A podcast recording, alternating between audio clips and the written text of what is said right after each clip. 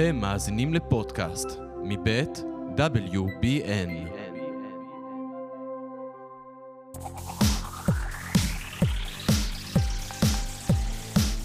טוב, חזר, רצ, רציתי להגיד אחרי החגים שמח, אבל עוד לא, אנחנו כזה בין החגים והמועדים, כי יש לנו יום העצמאות בקרוב, ונדבר עליו, ויש יום זיכרון בקרוב, ונדבר עליו, אבל סיימנו פסח, ולא התראינו פה זה זמן, והמדינה יחסית קפאה, צריך להגיד, חיכתה לנו, לא קרה שום דבר פוליטי יוצא דופן, אה, ותכף אנחנו נסיים.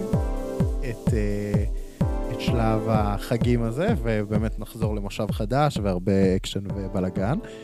בין לבין, אני גם מזמין את אה, מאזיננו, כן, לחזור אחורה לפרק הקודם, עם בנצי רובין, שסיכמנו בו את המושב הקודם, לדעתי הוא עדיין רלוונטי ועדיין uh, מעניין. Uh, ואם כבר שמעתם אותו, אז בואו, וגם אם לא, אז בואו נתקדם. אה, ונדבר כן על העניינים של השבוע, ואני חושב שאחד הדברים הכי רלוונטיים שהיו בשבועיים האחרונים, בין לבין, זה הסקרים. אורי צירלין, תודה. רציתי מעברון. אה. מעברון. אוקיי. אוקיי. אז רגע, אוקיי. לפני שנדבר על הסקרים... זהו, לפני שהתחלנו את הפרק, אמרת לי שאתה רוצה להגיד משהו לפני. נכון. אז אני רוצה להגיד משהו שנייה ל... אני קיבלתי אה, לא מעט אה, הודעות אה, מאז שהתחילה העונה החדשה של ברייקינג. של אנשים שאמרו אמ, שעל אף שהעמדות הפוליטיות שלנו ידועות מכל מיני פלטפורמות ומקומות אחרים, אמ, יש, תמיד הייתה איזו תחושה בהאזנה לברייקינג שהניתוח אמ, הוא מאוד מאוד מאוד קר, והדעות שלנו לא רלוונטיות גם אם מנתחים על הימין הקיצוני, על השמאל הקיצוני, על המרכז הקיצוני, לא משנה מה, הניתוח קר, וב... וכאילו חשו להם שבעונה הזאת, סביב המחאה, סביב הזה, תפסנו פה איזושהי יותר פוזיציה נגד הממשלה ובעד האופוזיציה וכולי. ואני רוצה להגיד לך למה זה רלוונטי לסקרים. למה? כי בפעם הקודמת, אולי חשו את זה תגובות שמן הסתם קיבלתי יותר מצד ימין. רק מצד ימין. ואולי כנראה בפעם הקודמת הייתה תחושה שביקרנו בחריפות את הפעילות הפוליטית של הממשלה, וגם ידענו לשבח את הפעילות הפוליטית של האופוזיציה, והסקרים הוכיחו דאז שאנחנו צודקים, כי הממשלה אכן התכווצה מהפעילות הלא טובה שהיא עשתה, והאופוזיציה גדלה מהפעילות הכן טובה שהיא עשתה, ותוצאות האמת אה, גם הוכיחו את זה, ואגב, אני הימרתי שיהיה יותר מ-61 לגוש נתניהו, ואני הימרתי שמרץ לא תעבור, וכל מיני הימורים כאלה שהיו אכן קרים ומחושבים, ו- ו- וזה קרה. ואני חושב שהסקרים, שתכף נדבר עליהם, כן מוכיחים את הטענה, והיא דווקא לא מפוזיציה, זאת אומרת, אני חושב שיש משהו בביקורת שהוא מפוזיציה. שהיא לא מפוזיציה, שהממשלה הזאת עושה עבודה רעה מאוד. זו פשוט ממשלה שעושה עבודה רעה מאוד, אפשר uh, להדחיק את זה, אבל uh, היא עושה עבודה רעה, ועוד פעם, לא פוליטית, לא באיזה נושא, באיזה עמדה אתה. לא אם אתה מימין או משמאל, או, או בעד רפורמה או נגד רפורמה. היא פשוט לא מצליחה לא, לא מצליחה לנהל את המדיניות שלה, היא לא מצליחה להסביר את עצמה, היא לא מצליחה להחזיק את עצמה. הקואליציה, אין, אין ניהול לקואליציה. דיברנו על זה פה עם בנצי רובין שבוע שעבר. היינו זוכרים מנהלי קואליציה חזקים ש, ש, שמחזיקים את הקואליציה, אין את זה. אמ, ואני חושב שהסקרים, שעכשיו אתה תביא לנו, גם מבטאים את, ה, את מה שאנחנו מדברים עליו פה הרבה מאוד שבועות, ולאט לאט זה מתחיל להיות מאוד ניכר בסקרים. כן, אמ, אז בואו בוא באמת אה, נדבר על הסקרים. יש לנו פה שתי מגמות לדעתי שצריך לשים לב. אפילו כמה מגמות, אנחנו נדבר עליהן אחרי יותר משתיים. אה, קודם כל, בואו נחזור רגע למספרים. אה, היו הרבה סקרים, אז איך תבחר? זהו, אני, אני, אני אעשה ככה, אני אתן את סקר, את סקר 12 ואת סקר 14 מאותו היום. אוקיי, אבל אני שנייה לפני, אני רוצה להגיד לך, יש משהו בסקרים שיש בעיניי שלוש מגמות שהן בולטות, והן חוזרות על עצמן בכל, כאילו, מגמה אחת היא מגמת פילבר, נכון. בערוץ 14. המגמה הזאת אומרת, אמ, הליכודניקים... זה ו- לא מגמות, זה בעצם פרשנויות על הסקר, אתה אומר. לא, אבל- פרשנויות על מה, מה, מה בעצם קורה בסקרים. לא, אבל גם התוצאות הן קצת אחרות. לפי הפרשנויות. פילבר טוען, וזה בא לידי ביטוי בסקר שלו, בת- בתוצאות הסקר גם, שאין אה, מעבר גושי אה, מהימין ל- לגנץ לצורך העניין, או לשמאל, או ללפיד, אלא שיש ירידה משמעותית בהצבעת הימין, מתוך כך עלייה במחנה המרכז-שמאל, ולכן אה, לפיד, וה- וההתחזקות של גנץ באה דווקא על חשבון לפיד. וזה מה שניכר בסקר שלו. תכף תקריא תכף לנו. ניתן. אבל זה מה שניכר בסקר שלו. ירידה כללית של גוש הימין, עלייה של המחנה הממלכתי על חשבון יאיר לפיד.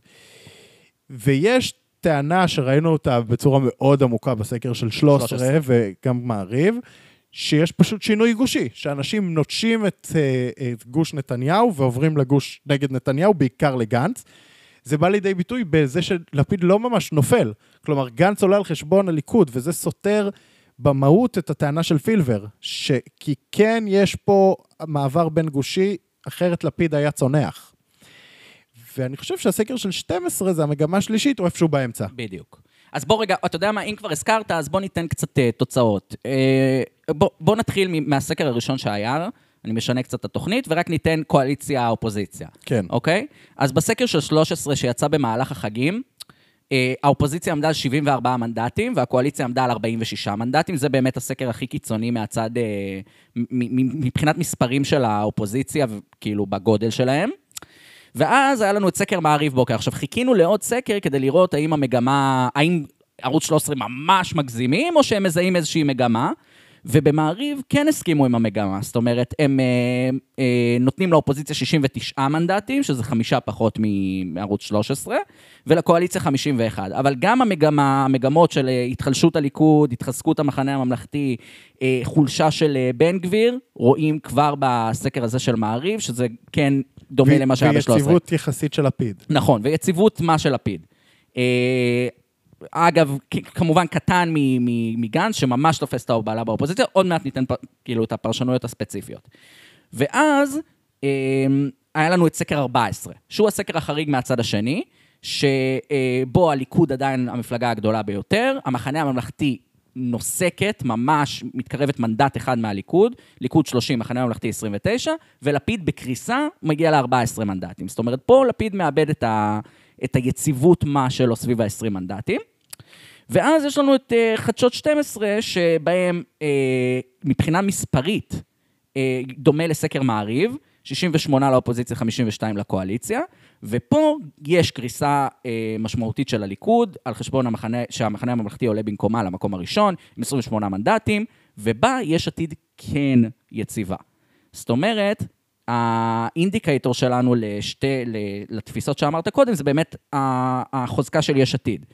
אם המעבר הגושי הוא יחסית גדול, אז קודם כל הפער בין הגושים מאוד גדל. בערוץ 14 ראינו פער של שישה מנדטים בין הגושים, זאת אומרת, האופוזיציה 63 מנדטים. זה אומר שאין מעבר גדול בין הגושים. אפשר, אם אנחנו מקבלים את התפיסה של פילבר שאין מעבר בין הגושים, הסקר הזה אה, מאוד make sense. אה, לפי חדשות 12, אנחנו כן רואים מעבר בין הגושים. הליכוד מאוד מאוד נחלש. אה, המחנה הממלכתי מאוד מאוד מתחזק לעומת הליכוד. יש עתיד נשארת יציבה, וזה textbook מעבר בין הגושים.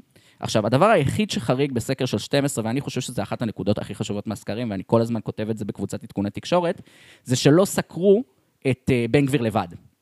אה, ואחת המגמות שראינו בכל הסקרים, גם 14, גם מעריב, אה, גם אה, אה, 13 קודם, בן גביר עומד על ארבעה מנדטים בלבד, אחרי שאתה זוכר, לפני הבחירות הוא היה הרבה מעל סמוטריץ', היום הוא יורד לארבעה מנדטים, הוא, עוד לא אה, מתחת לאחוז החסימה באף סקר, ב-12 פשוט לא סקרו אותם בנפרד, אז אי אפשר לדעת האם הירידה היא של בן גביר או של שניהם או whatever, אה, וזו נקודת החולשה של הממשלה, ממש. אה, זה עקב אכילס, אם בן גביר ירד בסקרים הקרובים מתחת לאחוז החסימה, אנחנו נרא, כנראה נשמע קולות אחרים ממנו. אני חייב להגיד לך שארבעה מנדטים שלא בזמן בחירות משולים למתחת לאחוז החסימה. והשאלה אם בן גביר מבין את זה. כי בזמן בחירות הקלפים נטרפים, יש אה, קודם כל התכנסות למפלגה הגדולה, אה, באיזו תחושה של ראש בראש. אה, בן גביר היה בבחירות האחרונות טרנד, אם הוא ארבעה מנדטים, זה אומר שהוא מאבד את הטרנד והוא נשאר על בייס. אה, והבייס שלו לדעת, הוכיח במ- במשך השנים שהוא קטן מזה, מאחוז החסימה. ועוד לא הומצאה מפלגה חדשה, ובטוח תבוא איזה מפלגת ימין חדשה, ממלכתית, או לא יודע מה, כאילו, ב- יהיו עוד הרבה מאוד שינויים. כשאתה נמצא על ארבעה מנדטים, לא בזמן בחירות, כשהמפה עוד לא השתנתה, זה משול למתחת לאחוז החסימה.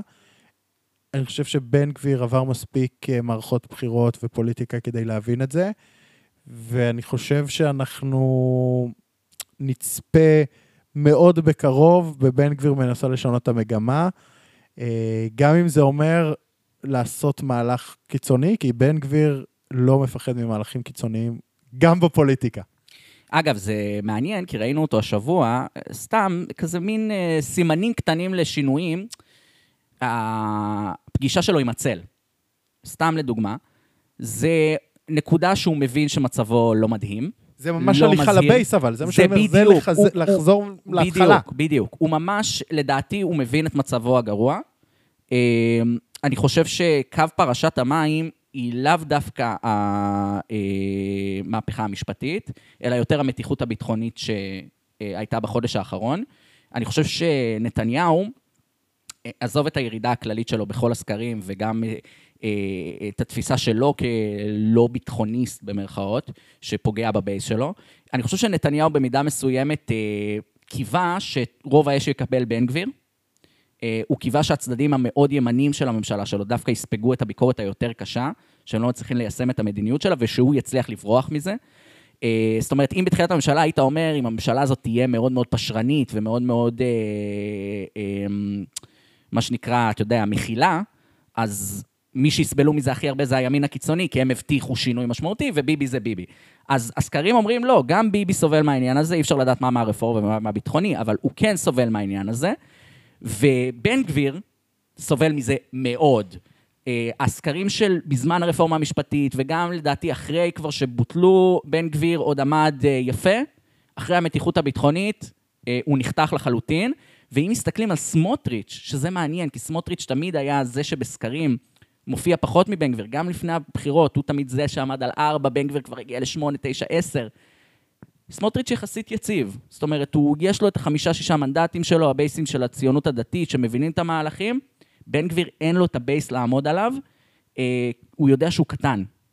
אני חושב, אגב, שסמוטריץ', לא רק שהוא יציב מבן גביר, וזה תמיד היתרון שלו. תראה, גם אם תסתכל, אתה הרי אומר, בן גביר כבר עמד על 8-9, וסמוטריץ' היה סביב אחוז החסימה, אז למה סמוטריץ' קיבל את ההובלה בעצם? למה לא, למה בן גביר לא קיבל אותה אם הוא היה גדול יותר? וזאת ההבנה שלבן גביר אין בייס, בן גביר הוא טרנד, הוא סחב המון קולות, רוב הקולות של מפלגת הציונות הדתית רשומים על בן גביר, אבל, אבל יש משהו במפלגה עם בייס, עם שורשים, שהוא יציב יותר ומערכת יציבה יותר. זה מה שאפשר את הזיגזג בבחירות בעצם, ההבנה הזאת, של נכ- שני הצדדים. נכון. ההבנה של סמוטריץ' שהוא צריך את הטרנד, וההבנה של בן גביר שהוא צריך את הבייס. ואני חושב שסמוטריץ' היום, בסקרים לפחות, הוא אפילו קצת מעל הבייס. ואני חושב שזה קורה מ... משני טעמים. הטעם הראשון, הפשוט יותר, כביכול, זה הליכוד. כאילו, הלי, אה, סמוטריץ' אה, יותר דומיננטי בכל שקשור לרפורמה המשפטית, שמחה רוטמן, אה, הליכוד קצת מבולגנים על זה. הבייס הליכודי, הליכוד כמפלגה גדולה מטבעה, יש לה בייס שירצה את הרפורמה בכל ליבו, ובייס שירצה להתפשר בכל ליבו, והוא צריך לפשר איכשהו בין השניים, כשלסמוטריץ' זה קל יותר. אבל החלק השני, בשוליים, זה חלק שאנחנו, שדיברת עליו עכשיו, והוא חלק של בן גביר. כי בסוף זו מפלגה שרצה ביחד, ואם אתה. סוכם אותם היום, את הסקרים שלהם, איפה שהם מופיעים בנפרד וביחד, המספרים הם די אותו דבר. הם סביב 10-11 מנדטים. אה, בוא נגיד בין 9 ל-11 מנדטים, בסדר? כשבכולם, כשהם בנפרד, בן גביר תמיד על 4, וסמוטריץ' על 5-6.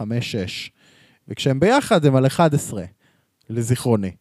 אז יש פה, אה, אז ברור לך שסמוטריץ' מצליח גם להתגבר במידה מסוימת על בן גביר, ואם הייתה איזו מחשבה בהתחלה שהאיחוד הזה יעשה, י- ישתה דווקא את סמוטריץ', ובן גביר יצליח להשתלט על המצב שם, אז, אה, אז מתגלה בדיוק הפוך. וזו נקודה מעניינת, כי כאילו זה שהכי פחות נפגע מההכלה של הממשלה, מהיעדר יד חזקה נגד אה, אה, הטרור, או איך שלא תנסחו את זה, בעצם המרוויח העיקרי והמשמעותי הוא בצלאל סמוטריץ'. היחיד בממשלה הזאת שמרוויח מזה.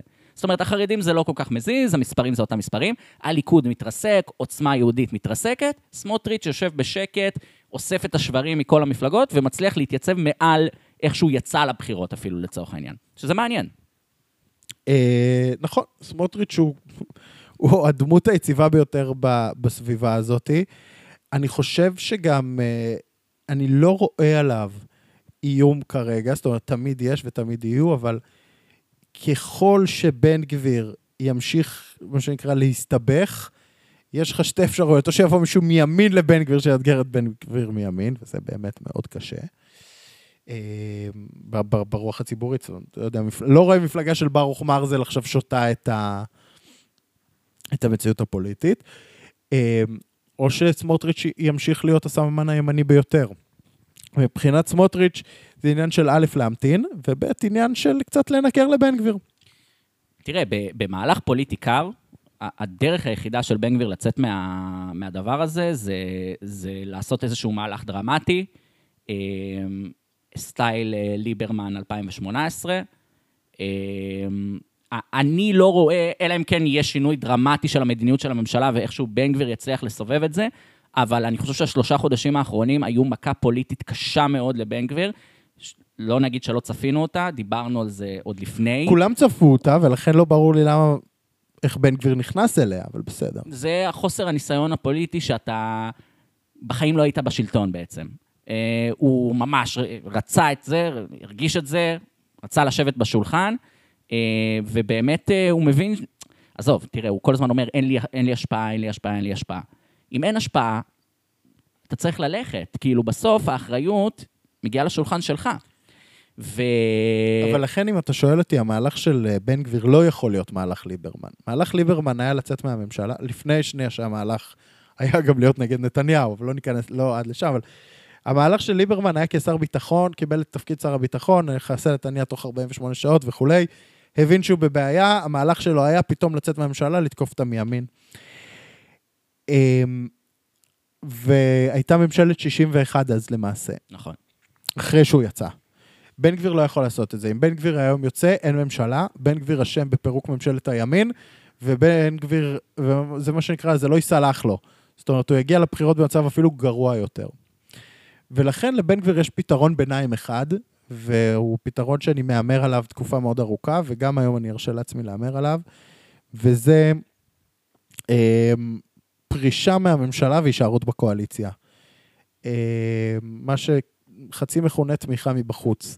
הוא יבוא ויגיד, לא נותנים לי את הכלים, אבל אני לא יכול לאפשר לעצמי להפיל ממשלת ימין, ולכן אנחנו נשמור לקואליציה כח... כחברי כנסת, אבל לא נהיה יותר שרים.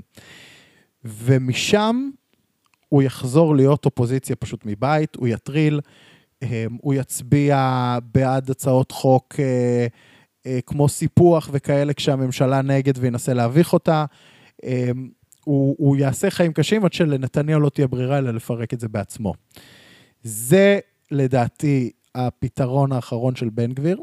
אני חושב שהוא בונה אותו, הוא צריך עוד זמן כדי להיות שר, שלושה חודשים זה מעט מדי, אבל הצד השני של זה זה שהוא יכול לגמור אה, ניר אורבך.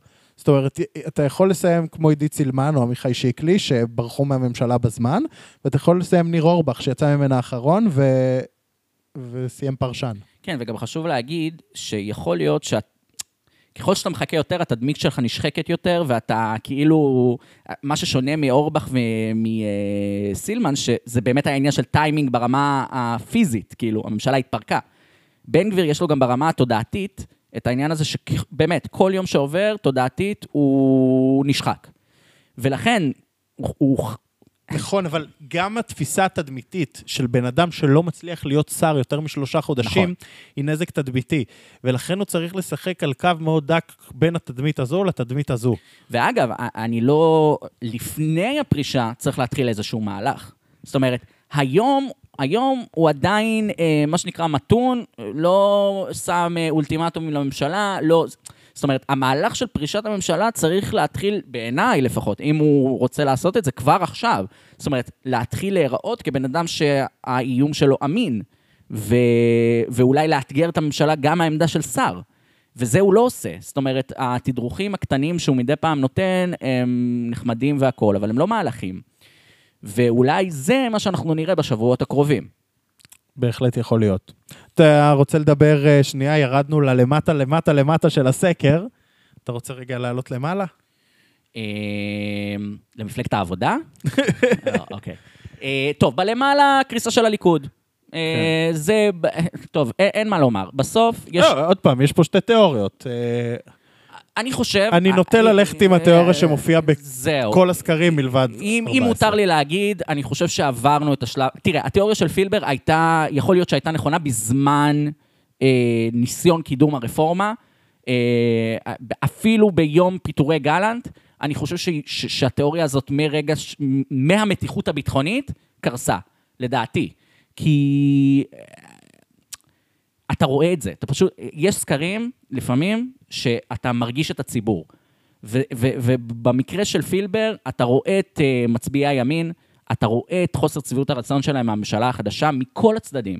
יש את אלה שלא מאמינים איך uh, טלי גוטליב אומרת דברים כאלה והורסת להם את הניסיון של uh, להעביר את הרפורמה החשובה הזאת. יש את אלה שמתעצבנים על הרפיסות הביטחונית. יש את אלה ש... עכשיו, כל אחד מהם יש לו בית אחר.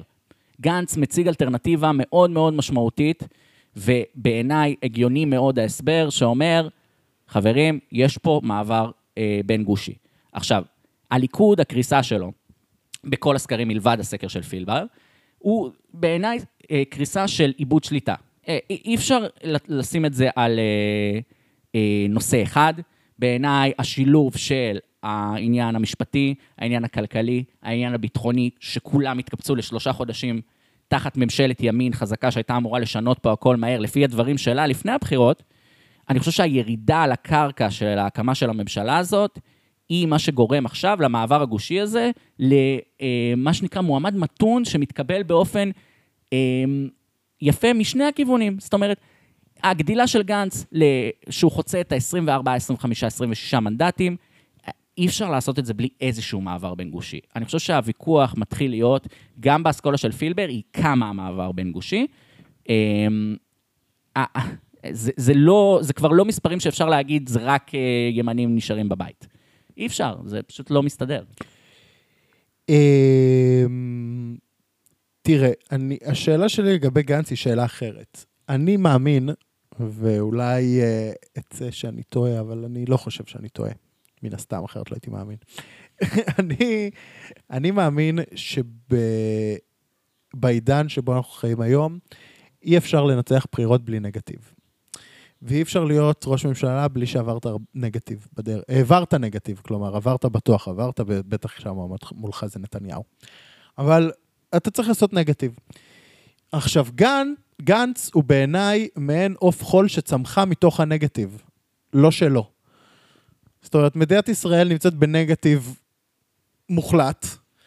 יש, אלה עושים על אלה, אלה עושים על אלה, ואז גנץ עולה כמו עוף החול כמבוגר אחראי, שהצורך שנוצר בו הוא אך ורק בגלל הנגטיב. זאת אומרת, ב- לא היה נוצר, אנחנו, גנץ ניסה לרוץ עם אותה תדמית בדיוק בבחירות הקודמות ובזאת שלפניה. הוא סיים עם שמונה מנדטים ועם אה, 11 מנדטים, שזה אחלה, זה באמת הרבה יותר טוב ממה שחשבו, אבל לא כמו שזה עכשיו. ומה שזה עכשיו זה בגלל הנגטיב שקיים.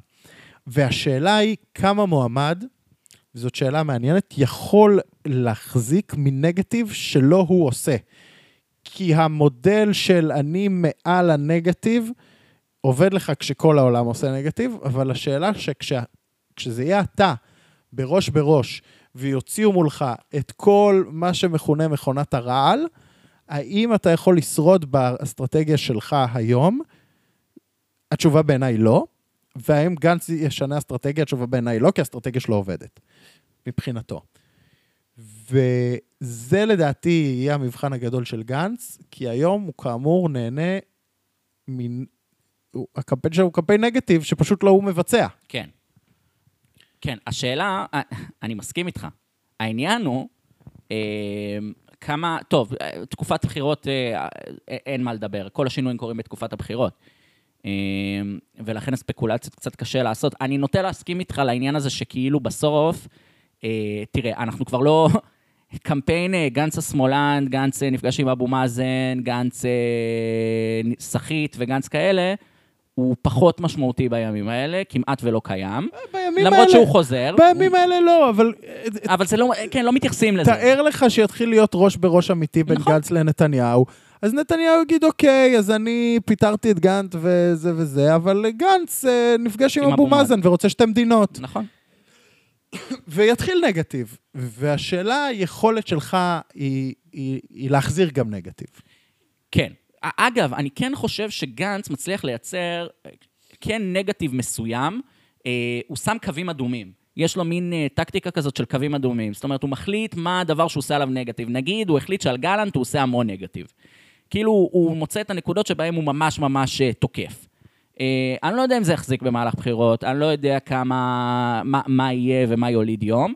מה שבטוח זה שבין לבין הבחירות, האסטרטגיה שלו היא כמעט מושלמת. כאילו, נכון. הוא מצליח למצב את עצמו בדיוק באמצע, בדיוק המבוגר האחראי, בין אה, שלל אנשים שהם כאילו נתפסים לא אחראים, וזה כאילו הוא עושה את זה ממש ממש יפה. אה, על מי לא עברנו? אני חייב אבל להגיד לך, על הליכוד, כן. שאני לא מצליח להבין איך, כל מה שנתניהו צריך לעשות עכשיו בעיניי, זה לריב עם יאיר לפיד. להתחיל להגדיל ולבנות את יאיר לפיד מחדש. כי יאיר לפיד מוכיח שיש לו כרגע איזושהי תקרה. לפיד לא הצליח לעשות את המעבר הבין-גושי, וגנץ מצליח. ולכן המטרה של נתניהו כרגע צריכה להיות להגדיל את לפיד בתוך הגוש של, שלו, מלאכותית, לנפח את לפיד, להתמודד מול לפיד כראש אופוזיציה, אה, ללכת, לתקוף אותו בהודעות, לבנות מחדש את לפיד כמועמד מולו, וככה, באופן עקיף, להקטין את גנץ. והוא לא עושה את זה. זה מוזר. הוא לא עושה את זה בכלל. גנץ עובד יפה בעובדה שהוא מצליח דווקא לעבוד עם לפיד. גנץ עושה איזה חיבוק דוב ללפיד, אנחנו רואים את זה בתוך המשא ומתן אה, אה, בבית הנשיא. והליכוד תוקף אותם גם כאיזה יצור כלאיים משותף, במקום להתמקד אך ורק בלפיד. וזה מדהים, כי הליכוד ידעו לעשות את זה טוב מאוד. זאת אומרת, זה... זה שנים. זה, שנים זה הייתה הטקטיקה שלהם. כשגנץ התמודד מול נתניהו ראשות הממשלה, הם אמרו, נתניהו הם אמרו, היה עסוק. לפיד וגנץ. זה נכון. תמיד היה לפיד וגנץ, ולא גנץ ולפיד, על אף שגנץ היה במקום הראשון. עכשיו, מה, מה המסקנה שלי מהדבר הזה? שתי מסקנות. הראשונה, אני חושב שזה די ברור שאם לפיד היה היום מוביל בסקרים, המצב של האופוזיציה היה פחות טוב. אני חושב שנהדר לאופוזיציה שגנץ מקום ראשון, ואני לא חושב, ואני אגיד מעבר לזה, אני חושב שלפיד לא מאוד מודאג מההובלה הזאת של גנץ. אם אני לפיד, אני לא בטוח שאני צריך להיות מודאג מההובלה של גנץ. דיברנו לפני שבועיים על אה, רגע ההכרעה שלפיד מחכה אליו, מה יקרה בסוף אה, שיחות הנשיא, שם אנחנו נבין איך האופוזיציה תמשיך. אה, והדבר השני הוא ששוב הליכוד לא, לא באירוע תקשורתית. עבודת תקשורת שעדיין לא מצליחה, זה חוזר גם עוד להצהרה במהלך המתיחות הביטחונית, שלדעתי לא דיברנו עליה, אבל ההצהרה הזאת של נתניהו, שהיא ממש לא הייתה ב... במה שהציבור רצה לשמוע, האשמה של האופוזיציה, אני חושב שעדיין, עדיין, עדיין, על אף שחשבנו, שדיברנו, שעשינו ספקולציות פרק קודם, שיש איזושהי הבנה, אני, חושב, אני לוקח קצת צעד אחורה ואומר, הם עדיין לא מבינים את זה. טוב, עוד משהו לסקרים? אתה רוצה להגיד משהו על מפלגת העבודה? אמרנו בשבוע שעבר. תחזרו תאזינו אחורה. לפרק הקודם. אה, בל"ד זה מעניין, שמתחזקת. אני לא קונה את זה, זה לא נכון. גם אני לא קונה אה, את זה. בל"ד לא מתחזקת. יפה. אגב, גם לזה אתם מוזמנים לחזור לפרק של השבוע שעבר ולהאזין לפרשנות של מוחמד מג'אדלה, אבל בקצרה אני אגיד, שנייה, כי זה כן רלוונטי לסקרים. תיזהרו מסקרים שמעבירים גם את בל"ד, גם את חד"ש-תע"ל, גם את רע"מ, ונותנות להם ביחד 15 מנדטים, זה חוסר הבנה של המציאות בחברה הערבית כרגע. זה לא המצב, החברה הערבית לא שם, היא הגיעה ל-15 מנדטים בהישג השיא של הרשימה המשותפת, זה מאוד רחוק מהמצב הנוכחי. על בל"ד יש כעס כרגע, אה, הם כמפלגה לא מתפקדת נעלמים, אז את זה הייתי שנייה גם שם בצד. יפה מאוד. טוב, זה היה ממש חלק ארוך בפרק. בסדר, בסדר, אבל זה היה חשוב, זה סקירה... היה חשוב, זה היה חשוב. בעיניי זה היה חשוב. אה, טוב, נעשה מעברון, נעבור לחלק הבא. יאללה. אה, היה אה, איזה גג מתמשך בפודקאסט על נושא כזה שאנחנו כל פעם אומרים לפרק הבא, סיפרנו עליו הרבה סיפורים, על זה שזה קורה לנו עם משימות פנים-משרדיות לפעמים. היה, היה הרבה צחוקים ולור סביב הדבר הזה, והנה התקרבנו למועד שאנחנו צריכים לדבר על הנושא הזה. הנושא היה בעצם כל הוויכוח סביב אה, טקס המשואות. עכשיו, אה, היו התפתחויות באירוע הזה. כן, כל שבוע אמרנו, טוב, אה, זה לא נושא דחוף. בדיוק, ודחינו, דחפנו אותו עוד שבוע, ראינו שהפרק כבר מספיק ארוך, אמרנו נדחה אותו לשבוע הבא ופה ושם. היום אמרנו נשים אותו נושא שני, שלישי, שככה הוא יהיה פק"ל בפנים, נוודא. נוודא. אה, ובעצם בואו נעשה סיכום קצר של האירועים. קודם כל, אה, מירי רגב מקבלת את השליטה על, על הטקס עצמו, היא קובעת את נושאי המשואות, מה שנקרא. אה, בחירות, אני רוצה רגע להגיד באופן אישי, בחירות בעיניי מצוינות. אה, כל מי שנבחר אה, בעיניי ראוי לשים משואה. תראה, אני חייב להגיד לך בזה משהו. כשאתה בוחר מי ידליק משואה, זה יחסית קל לבחור מי, מי הדמויות החיוביות שידליקו. כי בישראל, ברוך השם, יש הרבה מאוד דמויות חיוב, חיוביות. קשה ליפול לרעה. החלק הבעייתי בלבחור מי ישים משואות, הוא את מי לא בחרת ולא את מי כן בחרת. זאת אומרת, אתה תמיד צריך לוודא את הגיוון, אתה תמיד צריך לוודא את הדברים האלה, ודווקא שם לדעתי... אה, נכון, היא- יש נפילה. רגב כן נפלה. נכון. והיא נשאלת על זה. Uh, העניין שאין uh, נציג חרדי, uh, אתה יודע, והתשובה שהיא נתנה על, ה, על הדבר הזה של... Uh, שבסדר, אנחנו שמענו אותה מספיק. על יהודה משי זהב. בדיוק, יהודה משי זהב. Uh, טוב, אז היא בחרה את המשואות. עכשיו, אני חושב שיש שני נושאים שצריך להתמקד בהם מבחינה פוליטית. הראשון בעיניי, ראיתי ציוץ של uh, uh, uh, בחור uh, נהדר מהטוויטר שקוראים לו רוני איתן, אה, שחזר מ-2018, והוא ככה נתן ליסט של כל מיני דברים שנתניהו לא עשה. אה, לא פינה את חרן אל-אחמר, לא זה, לא פה, לא שם, אבל לטקס המשואות אני לא אוותר בחיים. אני חייב לנאום בטקס המשואות, מ-2018. והיום הקפיצו לו את הציוץ הזה, ועם כל הדברים שנתניהו לא עשה בכהונה הזאת, אבל שוב פעם ההתעקשות לנאום בטקס המשואות. אז זה בעיניי אנקדוטה מעניינת, כאילו לסדרי העדיפויות של נתניהו במרכאות. עכשיו, שוב פעם, אנחנו חוזרים לדיון שבאמת, אני זוכר אותו מ-2018, סביב הנאום של נתניהו בטקס המשואות, רק שהפעם זה על סטרואידים. זה הדבר הראשון. והדבר השני זה נושא יאיר לפיד. אז אני רוצה שתיתן את הטייק קודם כל על נתניהו. אה, אני לא מסכים שזה 2018 על סטרואידים. לדעתי הפוך. 2018 זה היה אישו הרבה יותר משמעותי, כי היה לך יו"ר כנסת שהתנגד לתקדים הזה. את אדלשטיין, והיה שם באמת מהומה פוליטית רצינית. השנה אין לך אף אחד שמתנגד לנתניהו, אה, לנאום נתניהו. זה לא... מהקואליציה. כן, אבל זה גם מייצר את זה שזה לא על סדר... זאת אומרת, זה ברור שנתניהו נואם. זה לא... זה לא הפך להיות איזה, איזשהו דבר בעייתי. נתניהו יחסית נרמל את זה. אמ, אני לא מצליח עד הסוף, לא הבנתי את זה ב-2018, ואני לא מבין את זה היום, את הפאניקה, כאילו ראש ממשלה לא יכול להופיע מתי שהוא רוצה בשמונה בערב על גבי כל המסכים ולנאום נאום שכל המדינה תדבר. זאת אומרת, הוא יכול לעשות את זה בכל יום נתון. והוא עושה את זה אגב ביום השואה, והוא עושה את זה ביום הזיכרון בטקסים הממלכתיים, אז כאילו, באמת שזה לא ברור לי. ההתעקשות המוזרה בעיניי של מירי רגב, אמ, להחזיק את, היא שרת התחבורה, אני מזכיר, זאת אומרת, היא התחילה ב-2018 כשרת תרבות, להחזיק בדבר הזה, אבל זה, זה איזשהו מעין צעצוע, שמירי רגב לקחה את טקס המשואות, והפכה אותו לאיזה צעצוע פרטי. ואני חושב שכל המהומות שאנחנו רואים עכשיו, כלה בזה שלפיד לא הגיע, ותכף נדבר על לפיד עצמו, אבל איך שזה התחיל, וההקלטה מראש כדי שלא יהיו הפרעות, והמסיבת עיתונאים, זאת אומרת, למה אתה צריך לעשות מסיבת עיתונאים על מה יקרה אם יפריעו, מלבד הרצון לעודד הפרעה, ו... זאת אומרת, אין לזה סיבה לוגיסטית, בוא נגיד ככה. זה לא, זה שעשית מסיבת עיתונאים כמירי רגב ואמרת מה יקרה במידה שיהיו הפרעות, לא ימנע הפרעות, אלא להפך. מה שעשית פה, זה, אה, אבל.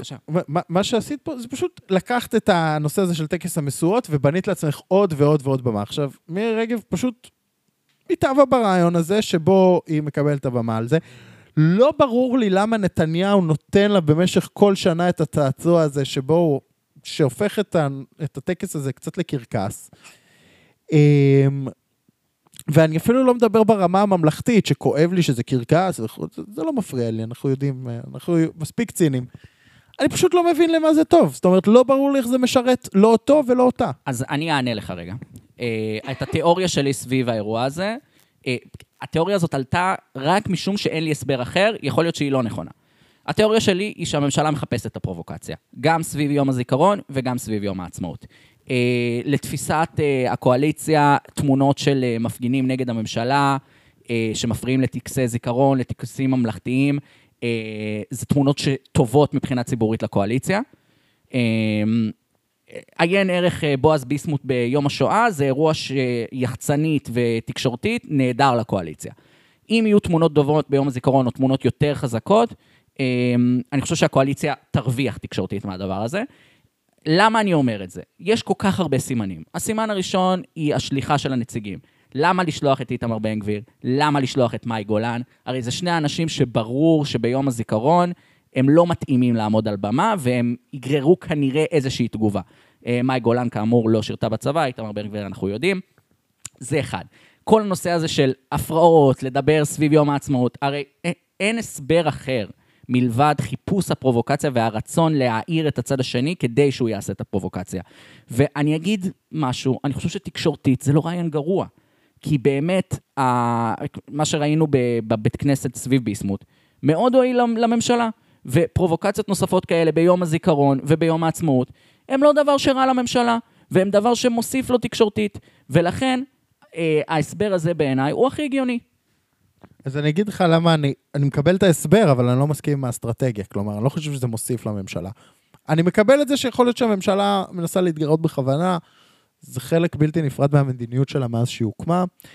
אה, אגב, מסיבה שאני מבין, כי כך, במידה מסוימת גם ככה הם ניצחו, ולכן הם מנסים להמשיך את המדיניות הזאת. אבל אני לא מסכים שזה מוסיף להם אסטרטגית, כי אני חושב שהמהומות האלה, הם בדיוק מה ש... זה כאמור, מה שאמרתי, הנגטיב ההדדי בחלק הסקרים, שמייצר את גנץ.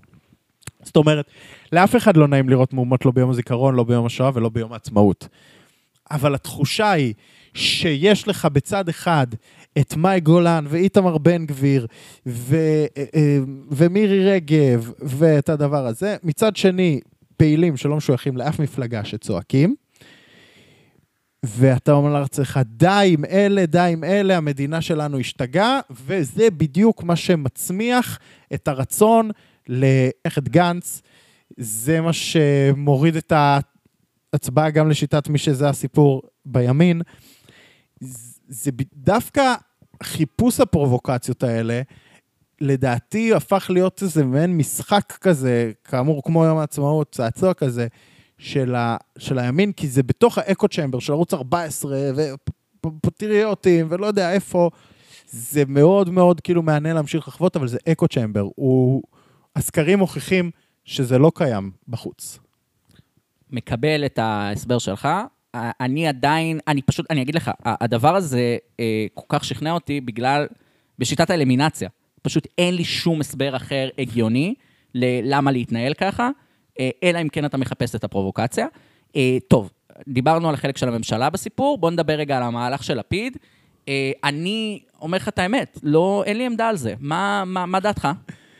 תראה, אני חושב אמ, של... תראה, בואו שנייה נחלק את זה לשניים. קודם כל נתחיל מהזעזוע.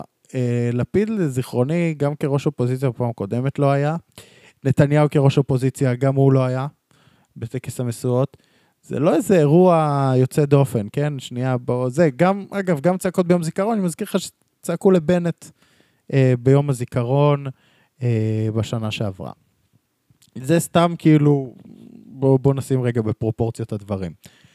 אבל אה, לפיד לוקח פה אה, עמדה שהוא חוזר עליה, אה, שהיא שונה מ- מדרך גנץ, והיא, עם הממשלה הזאתי לא מדברים, ולא, ואת הממשלה הזאת צריך להחרים כי היא מסוכנת לישראל. אני חושב שלפיד לא מנהל את זה טוב, כי הוא מזגזג בעמדה הזאת כל הזמן. זאת אומרת, המהלך של לפיד להחרים את טקס המשואות היה טוב, אם הוא היה מלווה בהתנהלות דומה במשא ומתן בבית הנשיא. והוא היה טוב אם הוא היה מלווה בהתנהלות אה, אה, אה, דומה ב, בכנסת. אבל יש לך מעין איזה זיגזוג כזה שפעם אחת אתה מחרים הצבעות בכנסת ופעם אחת אתה נותן חבל הצלה לקואליציה. פעם אחת אתה מחרים את המשואות ויום אחרי זה אתה הולך לשבת איתם בבית הנשיא. אז, כי, אז לפיד לא מצליח לגבש, אה, אה, לפיד איפשהו נקרא בין רעיון אסטרטגי של להיות תקיף מול הממשלה לבין סקרי דעת קהל שמוכיחים שהציבור רוצה הידברות. ו, והוא לא מצליח להבין איפה המשבצת שלו, ולדעתי פה הוא טועה ושוגה במידה דומה. זאת אומרת, אני חושב שגם בגלל זה אתה לא מצליח להחליט מה הוא עושה. כי, נכון. כי זה לא כל כך ברור. כי אין אסטרטגיה, בעצם אין אסטרטגיה. אתה יכול לבחון את המהלך הזה כמהלך יחידני ולראות האם זה מועיל, האם זה לא מועיל, אבל זה לא, בסוף אתה צריך להסתכל על האסטרטגיה הכוללת. זאת אומרת, כשאתה זה בדיוק- מחליט החלטה כזאת, למה אתה מחליט אותה? בדיוק, בדיוק. ואין לך הרי תשובה. אגב, אחד הדברים המדהימים בעיניי זה שהוא... הוא כאילו החליט את ההחלטה הזאת אחרי מסיבת העיתונאים של מירי רגב, במין איזה ציוץ כזה שכתב, כאילו הכל נורא תגובתי כזה, והכל מרגיש אמוציונלי ומהבטן, ובמקביל אתה רואה את גנץ שבאמת כל מהלך שלו סופר אסטרטגי, סופר מדויק, סופר בנרטיב. יש לי פה, אני מרגיש, כמו שאמרתי לפני מלא זמן, שבעיניי, מבחינת האופוזיציונית כללית, זו אסטרטגיה מעולה, שני הראשים האלה. היא אמנם מאוד מאוד מגדילה את גנץ ומאוד מאוד מקטינה את לפיד, וכאילו כביכול מאוד פוגעת בלפיד, ולכן כנראה מתישהו נראה את הסוף שלה. אבל עצם זה ש... ככל שיש בלאגן ויש זה, אז לפיד אה, משיג את הקולות האלה, וגנץ משיג את הקולות של המתונים, כמו שאמרנו קודם, ועבודה לא משיגים בינתיים קולות, אבל נראה מה יהיה בהמשך. ובעיניי זה מהלך שהוא כאילו, שהוא כאילו חכם, אבל צריך שיהיה לו עוד איזושהי אוריינטציה אסטרטגית, לפחות מהצד של לפיד, של להבין מה קורה. שוב, אני שם פה את ה... כמו שאמרנו, ואנחנו אומרים כל הזמן, עוד לא הגענו לרגע ההכרעה האסטרטגי אה, אל מול הממשלה הזאת. עכשיו אנחנו מושכים זמן עד לתום אה, השיחות אצל הנשיא, שם זה באמת יהיה הרגע המשמעותי האמיתי. נכון, אבל זו עוד פעם נקודה טובה, זאת אומרת, גם החלק שכאילו אני אמרתי עליו שלא ברור מה האסטרטגיה, למה הוא עושה את זה, אבל גם האסטרטגיה התקשורתית שאתה מצביע עליה, זאת אומרת, יו"ר אופוזיציה מחליט להוציא הודעה על זה שהוא מחרים את טקס המשואות. זה אירוע דרמטי. נכון. למה אתה עושה את זה בציוץ תגובה למירי רגב? כלומר, איזה הקטנה זאת? זה ח"כ זוטר מהאופוזיציה עונה למירי רגב. אתה ראש הממשלה, תכנס מסיבת עיתונאים. תודיע שאתה לא תשתתף במשואות, תעשה... לא יודע, כאילו... כאילו המהלך הזה, גם את זה הוא בא בחצי כזה. הוא לא רוצה לעשות את זה הצהרה פומפוזית מדהימה וגדולה, ומצד שני הוא כן הולך את הצעד הכביכול קיצוני. כי יחצנית הוא קיצוני. במציאות, כמו שאמרת קודם, הוא לא באמת קיצוני, אבל ברגע שאתה מייחצן את ההחלטה, אז היא ישר הופכת לקיצונית. נכון. אה, טוב, נראה לי כיסינו את העניין הזה. בסדר והוא גמור. הוציא קצת אמוציות גם מהמגישים לדעתי. אני כן? חושב שהיה היה מעניין הנושא הזה. אני חושב שאני היום רגוע לכל אורך הדרך. אני גם, אני חושב, אני מסכים איתך. טוב, בוא, בוא נתקדם. יש עוד נושאים? וואו, יש עוד מלא נושאים ולא יהיה לנו זמן. אז תחליט מה חשוב לך ותפתיע אותי. טוב, יאללה. אני אעשה כזה למעברון. חשוב לך? טוב, נוותר על כל מיני אה, דברים שהם, אה, שאפשר לדחות אותם, ונדבר קצת על הפגנות. אה, בסדר. נושא שחוזר, אבל כל פעם עם שינוי קטן. אה, קודם כל, אנחנו מקליטים עכשיו על רקע ההפגנות אה, מחוץ לביתו של אהרן ברק.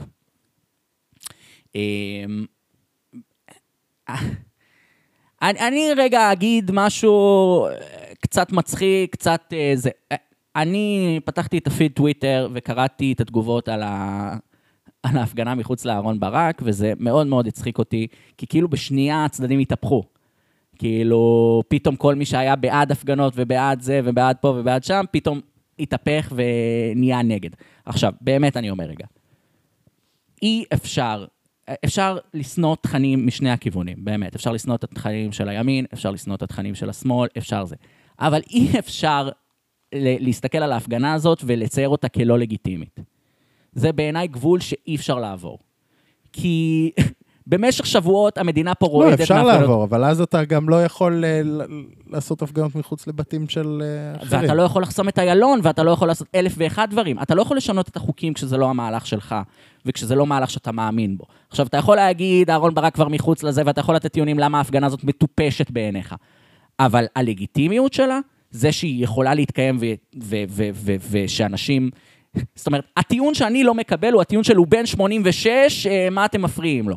זה טיעון שאני לא מוכן לקבל. כי זה טיעון לא הגיוני. כי הרבה אנשים בני 70 ומעלה אה, לפעמים נוסעים על כבישי ישראל והם סובלים מהפגנות שבהם חוסמים להם את הכבישים. זה טיעון לא הגיוני. אתה יכול למחות על התוכן בהפגנה. הלגיטימיות של ההפגנה, בעיניי, שיח שיצא משליטה לחלוטין. תראה, לגיטימי להפגין בכל מקום, אבל ההפגנה הזאת בעיניי היא בעיקר מטומטמת. תסביר. ואני אסביר.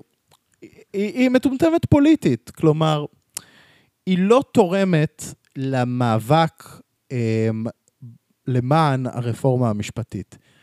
כי כשאתה אמ, רוצה לד- לדבר, זאת אומרת, הציבור הישראלי, נכון שהוא נחשף בשנים האחרונות הרבה יותר למה זה אהרן ברק, ומה זה המהפכה המשפטית, ומה זה האקטיביזם השיפוטי וכולי.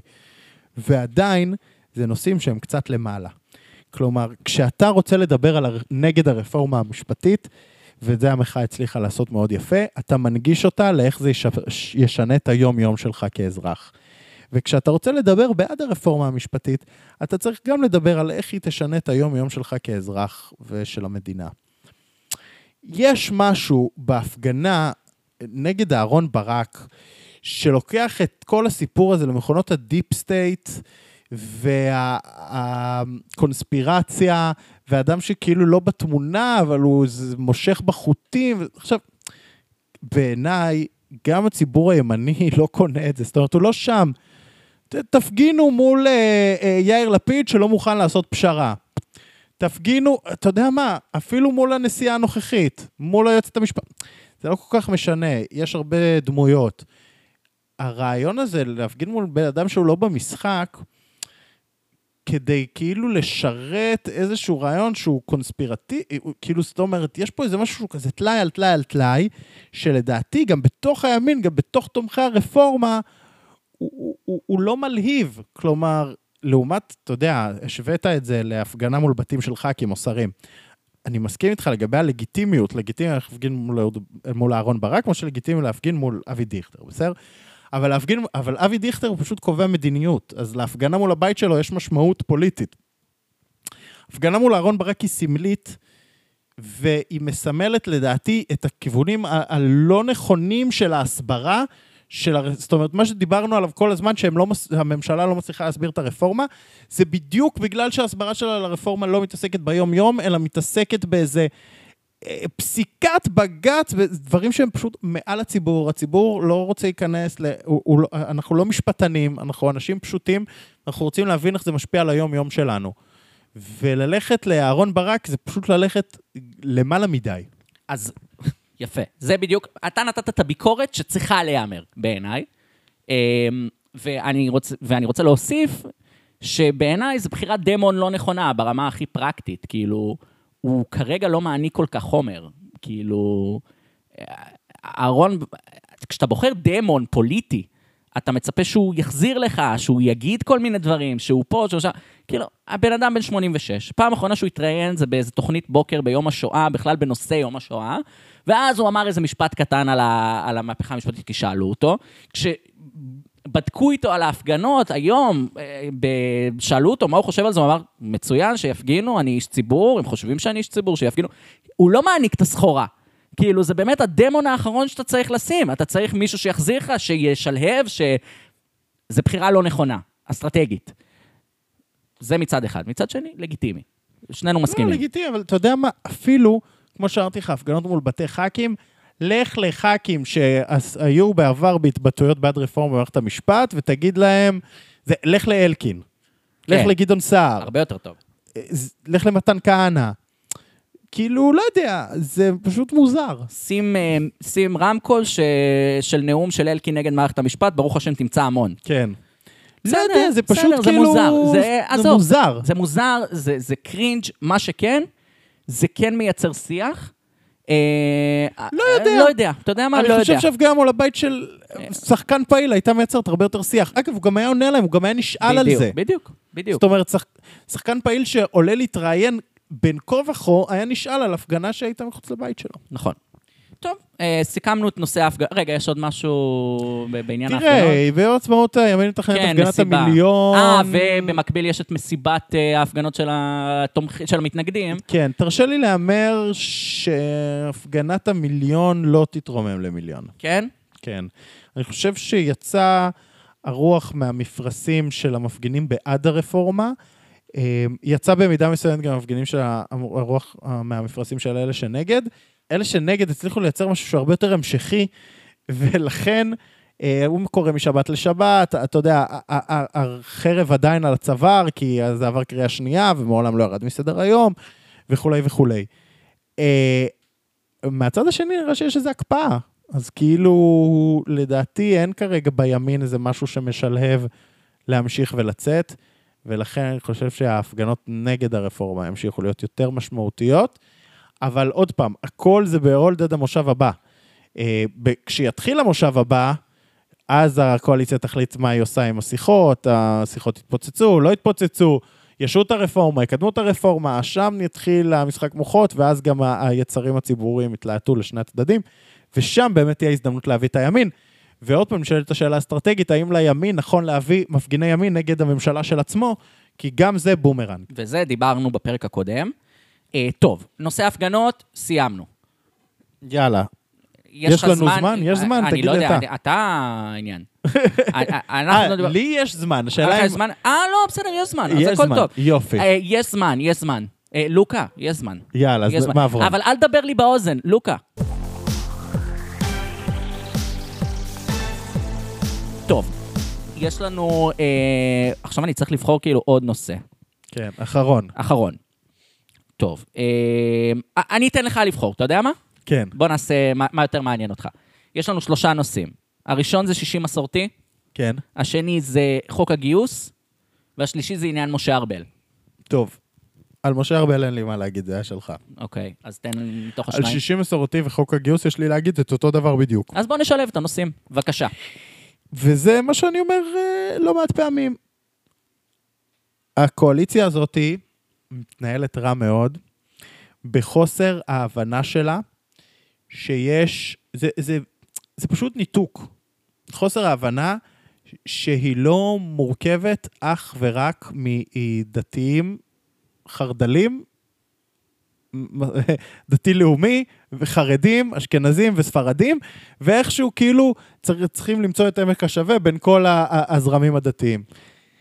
מה לעשות? יש מפלגה קטנה בתוך הקואליציה הזו, שנקראת הליכוד, שלפחות חצי מהמנדטים שלה מגיעים מאנשים שהם חילונים אה, או מסורתיים.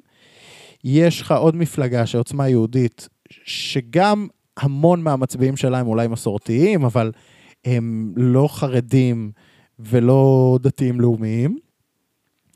ו... וחוסר ההבנה הזה, אה, שאתה צריך לנהוג, ש... זאת אומרת, נכון, זה קהל שהוא הרבה יותר מסורתי, הוא הרבה יותר מחובר ליהדות, אבל הוא לא דתי או חרדי.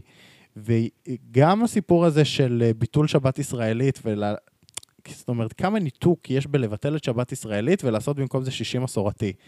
זה פשוט ניתוק. זה, זה לא אסטרטגיה גרועה, זה ניתוק. זה ממש חוסר הבנה.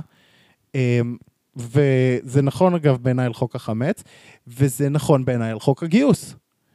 אמ, ואני חושב שכאן נכנסת לתמונה. עכשיו, זה לא אשמת המפלגות שהן מקדמות את האג'נדות שחשובות להן. זאת אומרת, החרדים, ברור שהם מקדמים את האג'נדה של החרדים. והחרד"לים, ברור שהם מקדמים את האג'נדה של החרד"לים. זאת אומרת, במהותם הם צריכים להיות מנותקים כי הם דואגים לציבור של עצמם, הם לא צריכים לפעול uh, באופן אחר. אבל איך אין הנהלת קואליציה? אין איך יו"ר, איך אין יו"ר קואליציה ומישהו ש... ומזכיר ממשלה ומי שזה לא יהיה, ש... שמכתיב את הטון של מה מעלים, מה מעלים במושב הזה, מה במושב הזה לא עולה, כי יש לנו מספיק דברים שמעוררי מחלוקת. אמ, כאילו, אין, אין שליטה על האירוע. כן, זה, זה ממש התחושה, ושוב פעם, זה משהו שאתה אומר, לדעתי, עוד אפילו לפני שהממשלה הזאת הוקמה, שהבטן הרגישה של הממשלה הזאת הולכת להיות אה, נושא דת ומדינה. אה, אני חושב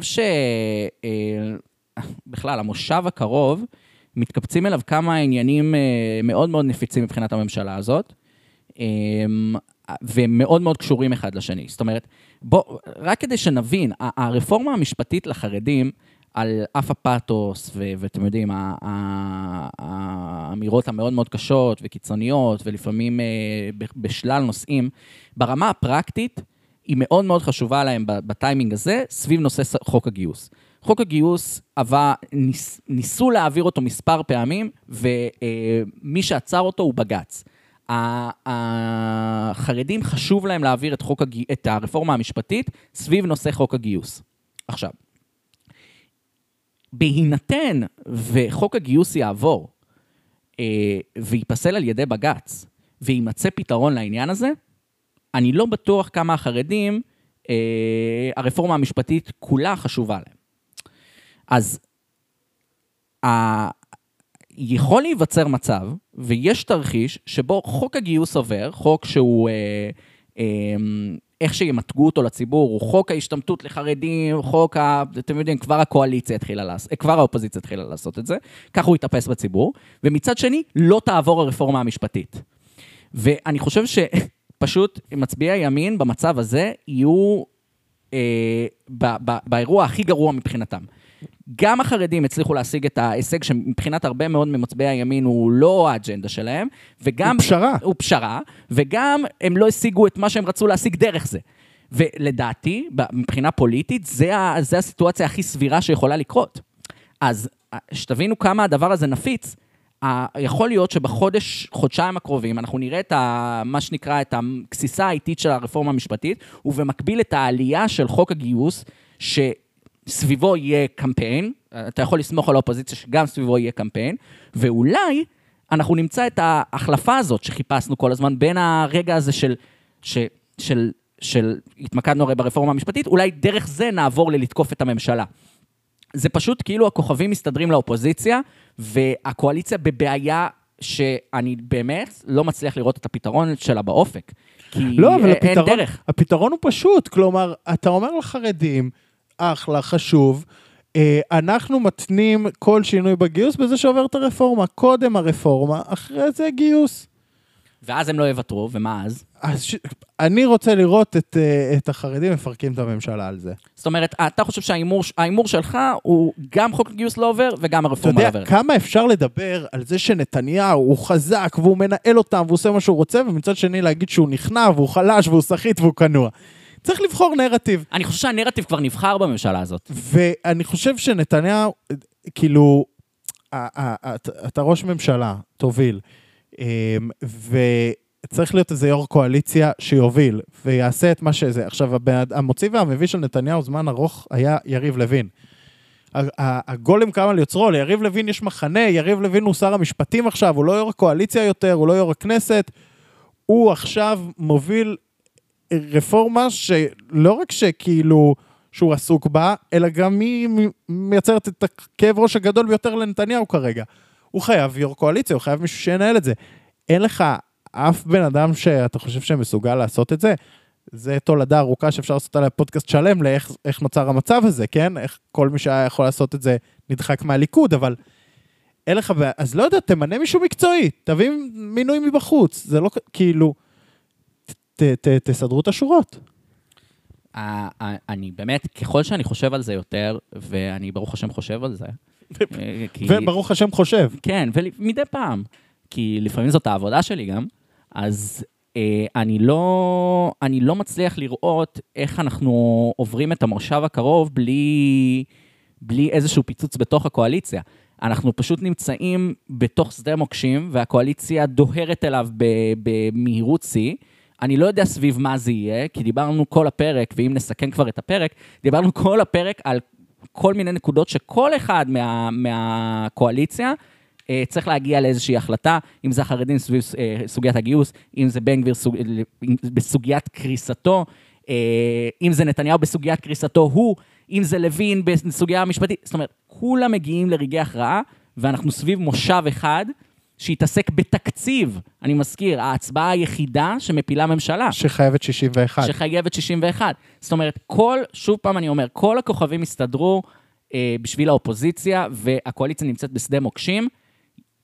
אני לא יודע איך זה יסתיים, אבל אם זה, אם הקואליציה תצליח לצלוח את התקופה הזאת בלי נפגעים, בלי איזושהי פרישה, בלי משהו דרמטי, זה יהיה מאוד מאוד מעניין.